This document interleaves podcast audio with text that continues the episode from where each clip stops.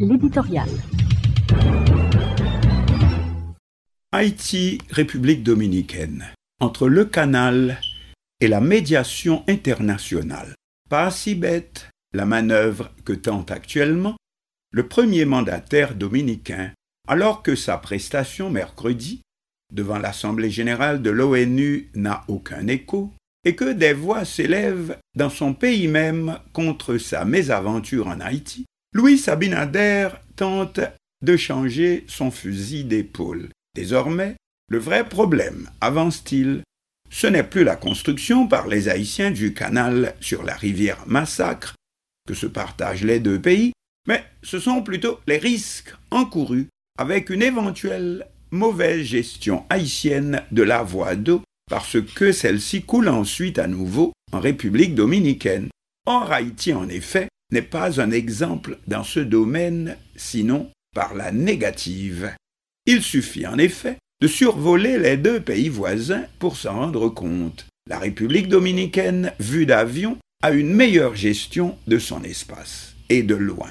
Alors, devant l'accueil plutôt frais reçu par son opération, disons-le ouvertement anti-haïtienne, pour ne pas dire xénophobe, y compris dans la classe politique dominicaine. Exemple, abandon par le syndicat du transport en commun FENATRANS de la menace pour ne pas transporter des passagers haïtiens, critique dans la presse ainsi que dans la classe politique dominicaine pour sa tendance pro-militariste et surtout la mise en danger des prêts d'un milliard de dollars américains l'an d'exportation vers Haïti, le président dominicain annonce qu'il est prêt à accepter la médiation internationale, mais il faut d'abord que cessent les travaux de construction du canal par les Haïtiens. Agence VBI, Abinader accepte la médiation de l'ONU, mais pose une condition. Le président de la République dominicaine affirme être prêt à accepter la médiation des Nations Unies et d'autres homologues dans le conflit qu'il oppose à Haïti au sujet de la construction d'un canal sur la rivière Massacre. Mais avant toute négociation, il pose comme condition l'arrêt de la construction du canal. Je pense que les Nations Unies peuvent être des médiateurs, la seule chose que nous voulons, c'est que le traité soit respecté, que les accords internationaux soient respectés, a répondu le président dominicain à un journaliste pendant son passage aux Nations Unies à New York, en ajoutant, tenez-vous bien, que la construction du canal n'est pas approuvée par le gouvernement haïtien, mais est parrainée par un groupe de neuf anarchistes qui cherchent à semer le trouble, y compris en République dominicaine. Définitivement, pas bête la mouche, comme on dit, en disant ceci, Abinader veut aussi prendre avantage des conflits politiques internes actuels en Haïti, de la lutte sans merci entre le gouvernement de facto conduit par le Premier ministre Ariel Henry et l'opposition. Mais ce dernier point ne marche pas parce que, même si la lutte politique interne commence à s'infiltrer aussi dans l'affaire du canal sur la rivière Massacre. Cependant, le gouvernement provisoire haïtien, quant à lui, s'est rangé officiellement du côté de la volonté nationale pour la poursuite de cette construction, comme en témoignent les communiqués officiels. Cela tout au moins.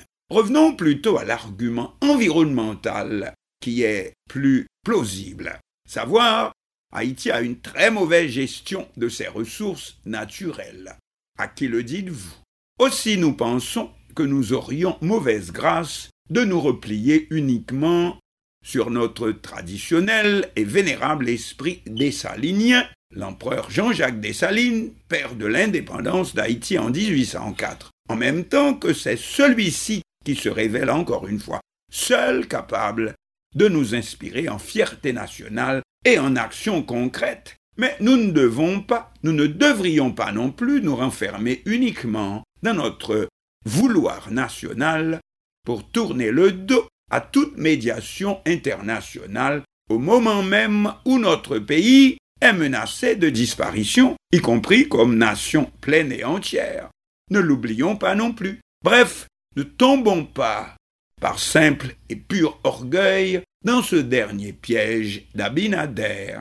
Nous pensons que le plus intelligent, c'est de garantir d'abord de faire reconnaître devant toute éventuelle commission internationale notre droit entier à la construction de ce canal, là où nos voisins en ont construit déjà onze. Donc pas question de remettre notre droit en question à ce niveau, puis, en deuxième lieu, de désigner une représentation comprenant aussi des membres du comité de construction du canal pour participer à toute éventuelle négociation, quitte pour finir devant l'argument de protection des ressources environnementales que ne manquera pas de soulever M.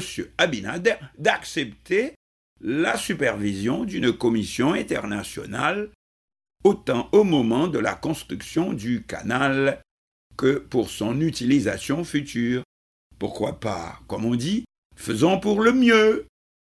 Et n'oublions surtout pas que nous ne sommes pas seuls au monde et que de plus, jamais nous n'avons eu autant besoin du reste du monde que dans le pétrin où nous sommes aujourd'hui, voire comme disait l'autre, dans un pétrin qui ne pétrit plus.